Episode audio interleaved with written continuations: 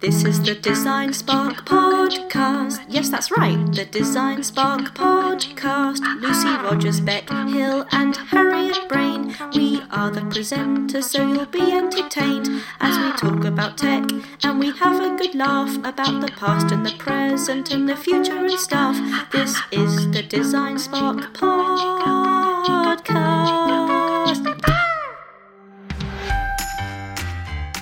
Coming up, At my height, I had 80 gadgets in my home, and I would spend two hours a week tweaking them and making sure they all worked together and trying things out. It was horrible. Horrible. Is it a drone that's going to shoot people? No, not today. No. You can even have fun things like make it sexy time, and you'll get like this pink glow in your room if you've got a color changing bulb. I'm not saying I ever use that setting. Hello, you're listening to the Design Spark Podcast Expansion Pack, giving you a little bit extra of your favourite podcast. Today's episode is the expansion pack for our smart homes episode. If you've not heard this already, you're missing out. Head to designspark.com slash podcast to hear it and the rest of Series 3. I'm Harriet Brain, and I'm about to talk with the Internet of Things journalist, podcaster, and all-round smart tech expert, Stacey Higginbotham. Hi, Stacey. Could you introduce yourself? Sure. Hi, Harriet. I am, as you said, a journalist and a podcaster. I do the Internet of Things podcast and have since 2013. So I'm really old and terribly jaded. And I have a website called Stacey on IoT, and that's what I do all day long test smart devices. That sounds pretty fun, actually. Is it? Is it fun? It depends on the device and my skill set. So there have definitely been some mishaps that have woken my family up at like two in the morning, but we don't have to talk about those. I was gonna say ex- experimental smart home sounds like a potentially interesting It's like your house is haunted. That is kind of what i was imagining yeah i mean especially because i'm a little bit of a technophobe it sounds extra scary to me so the question i wanted to ask is what should we expect from our smart tech in five years time Okay, in your home, if you'd asked me five years ago, I would have been like, oh my gosh, it's going to be your home is going to anticipate what you need when you need it, and you won't have to program it or anything. But we are not there. oh and it is 2020, and it feels like we're basically maybe the same place we were back in 2014. And it's terrible. no no I know. At my height, I had 80 gadgets in my home, and I would spend two hours a week tweaking them and making sure they all worked together and trying things out. It was horrible. Horrible. What I think is going to happen now, for real, in the next five years, we're going to get to a place where we can install pretty simple devices like a smart outlet or maybe a smart thermostat, and that will be controlled via your voice, and it will be much easier. I also think also going to see a lot of medical devices enter the home, which may get into some weird areas around privacy, but we can talk about that. Yeah. But I suppose any sort of smart tech sort of lifestyle, I guess, is going to be constantly harvesting data from the people who live in the home. What is the line between privacy and usefulness? You know, it's going to be a really interesting balance. Yeah, and the the idea that your home is smart.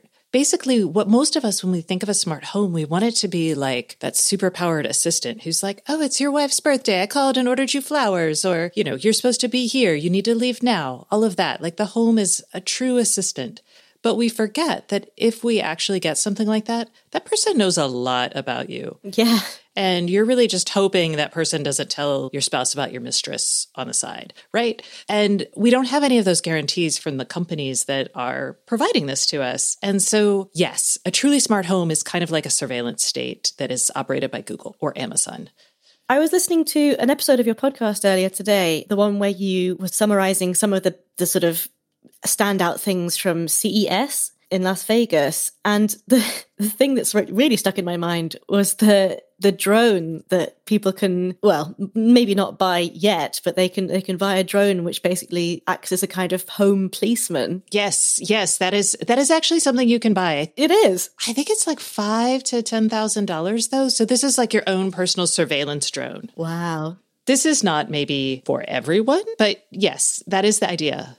more of a sort of industry thing maybe more than a home thing No, no, it is it is designed for super wealthy people, but then you have to say, you know, if I send my drone up in the air and they see that someone is on my property, is it a drone that's going to shoot people? No, not today. no but I also want to I want to caution you before you like poo-poo the idea. Imagine you're stuck in traffic and you have a drone that you could like deploy through your sunroof to see what the holdup is up ahead and you're like, oh, that would be kind of nice, right? That's true. But aside from drones, because I think there's a lot of excitement around them, I don't think that's something that consumers will be playing with in their home for the mainstream in the next five years. But there were some really amazing, sort of less technical things you were talking about as well, like simple things that, again, you might have thought was futuristic maybe 10 years ago, but now people can have, which is things where their lighting is controlled uh, via Wi Fi, for example. Sure. And I always encourage people that if you want to get into the smart home, this isn't five years, this is totally like now, mm-hmm. buy a smart light bulb connect it to your Wi Fi network. So, a great one that is pretty easy to play with, easy to invest in is LIFX because it's Wi Fi based. Or if you want and you have like Google stuff in your home, you can do the C by GE light bulbs having a smart light bulb is like having someone, I don't know, tuck you in at night, right? You, you get to say, hey, so and so, if you have Amazon, I call her Madam A, but it's, I'm not even going to say her name because what if people like they hear it and it goes off? but you tell Madam A, turn on this light and it happens and it's so nice. And those work really well. You can even have fun things like make it sexy time and you'll get like this pink glow in your room if you've got a color changing bulb. I'm not saying I ever use that setting. you can also do things if you have kids like dance party. Oh. So so there's lots of fun to be had there. They do sound much more fun than I thought actually. yeah, they're coming down in price and they can be super practical. I have a 13-year-old who like listens to music on her headphones at like top volume in her room so we just have a connected color changing bulb in a room, and I just turn it to blue when I want her to come downstairs. That's amazing. it works for everybody. So I guess the five years time projection, we're less sort of talking about things that are voice activated and more talking about things which learn from our behavior. Is that sort of something that's going to be more likely to happen in the near future rather than is happening already? So I think yes ish. Ish. I'm giving you the ish because we have voice, so we can command and control things, right? But if you talk to people who are developing this technology, for example, at Google, they think about having like artificial intelligence in three different ways. There's like recommendations. And when you have recommendations, you need to be 70% sure that something is, is correct. So that think about like your Netflix stuff they're like 70% sure you're going to like that movie. Okay. If you have something, they call it corrective, it needs to be like 85% Corrective is something like if you've ever been in your office and the lights go off because the motion sensor hasn't detected motion, like you're working all the time. Yep. And you you wave your hand in the air and you're like, I'm, I'm still here late.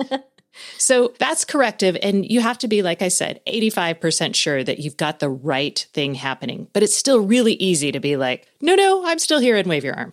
The final step is to do things automatically that have a real impact, either monetarily or physically, in an environment.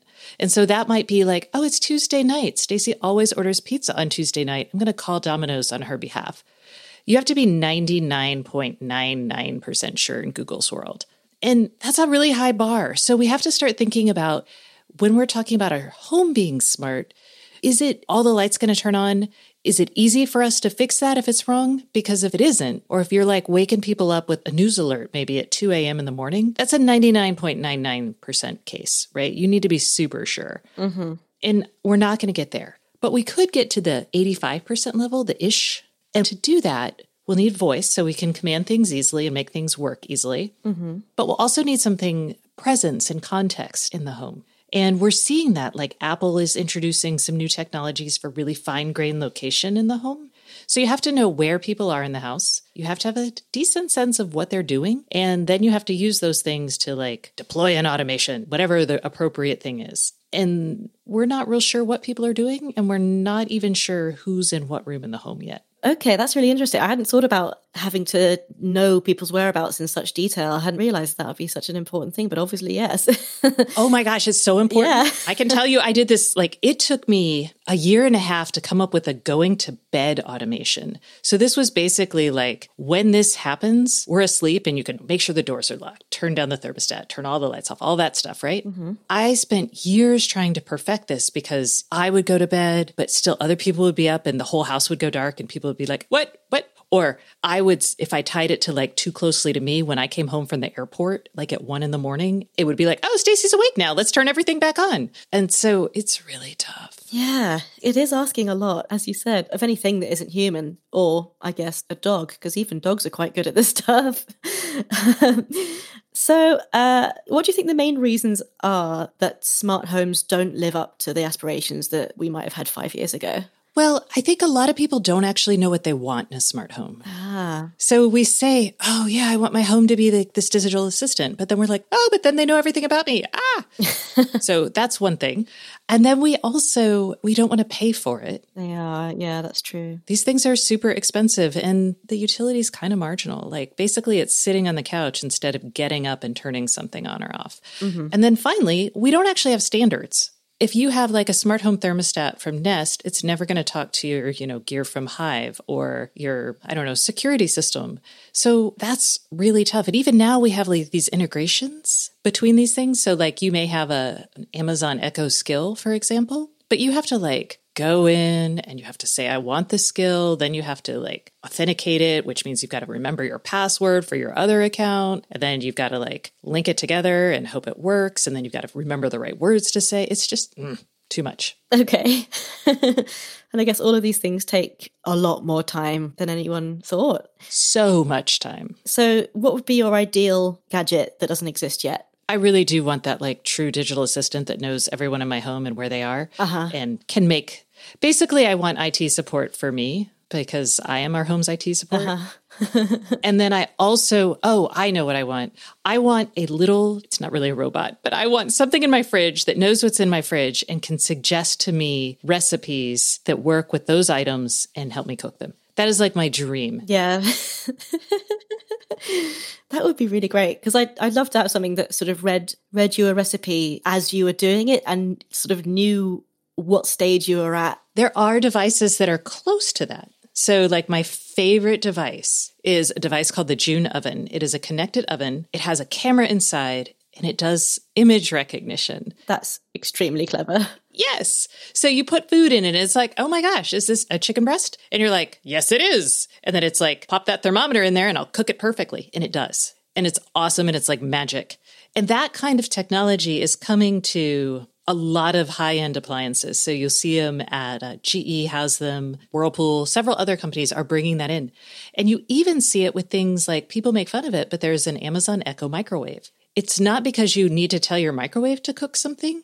You're like, but you can't press the popcorn button? no, it's so you don't have to think about how many minutes to set something for. So you put a baked potato in that thing and you say, Hey, Madam A, tell the microwave to cook my baked potato.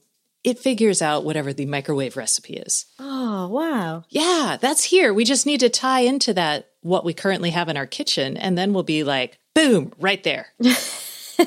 Lazy chefs. A lot of people you know love love doing all of this already and they love working things out and problem solving themselves in some areas of their life. But you think it would sort of encourage people to become cooks where they haven't ever cooked before and things like that? Or do you think it'll be purely the people who already know how to do it but are lazy? So i think the people who tend to hate the june oven are people who are actually good cooks because they're like, it takes away all my control. Yeah. and to them, I say, you go and you take your control back. Good for you.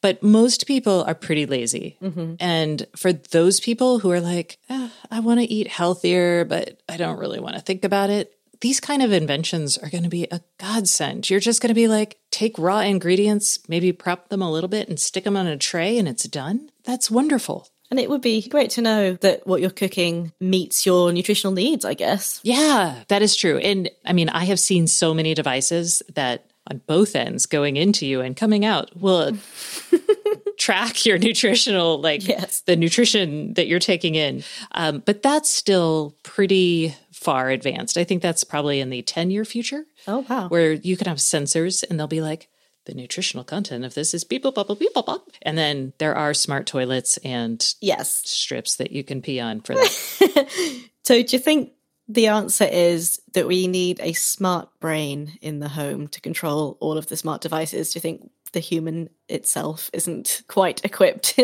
no, the human is totally equipped, but the human doesn't want to. Yeah. And that's that's what it I mean, we all wish that we had we we talk about it kind of in I'm going to go with blatantly sexist terms. We all talk about wanting a wife, right? Yeah. I want a wife, someone who manages things. And that's essentially what most people want. I, I know when we talk about a smart home, the benefits aren't actually that you can turn on your light from your couch, although that's nice. It's that someone will manage your home it's the emotional labor, isn't it? That's what yeah. that's the term for the knowing what's in the fridge and things like that. Yeah. Mm. Gender implications are, are, are really, really interesting. And maybe I want that because I'm a woman and I do a lot of that. Yeah, exactly. Maybe a guy really does want to just change the light bulbs from his house. I don't know. oh, that would mean we have to ask one. Ugh, I don't want to do that.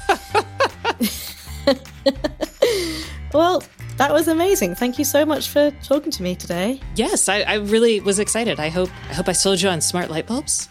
Actually, we've got a few blown. We should maybe install smart ones to replace those ones. That's an idea. Does it work if you only have a few? Do you have to have like a whole system? No, and the best place to put them is actually in a lamp. Aha. Pro tip. Thanks for that. That's really good advice. That was the brilliant Stacey Higginbotham. To hear more from her, head to staceyoniot.com. And for more expansion packs, Design Spark episodes, and other great content, head to designspark.com slash podcasts. If you enjoyed the show, please like, subscribe, and tell a friend.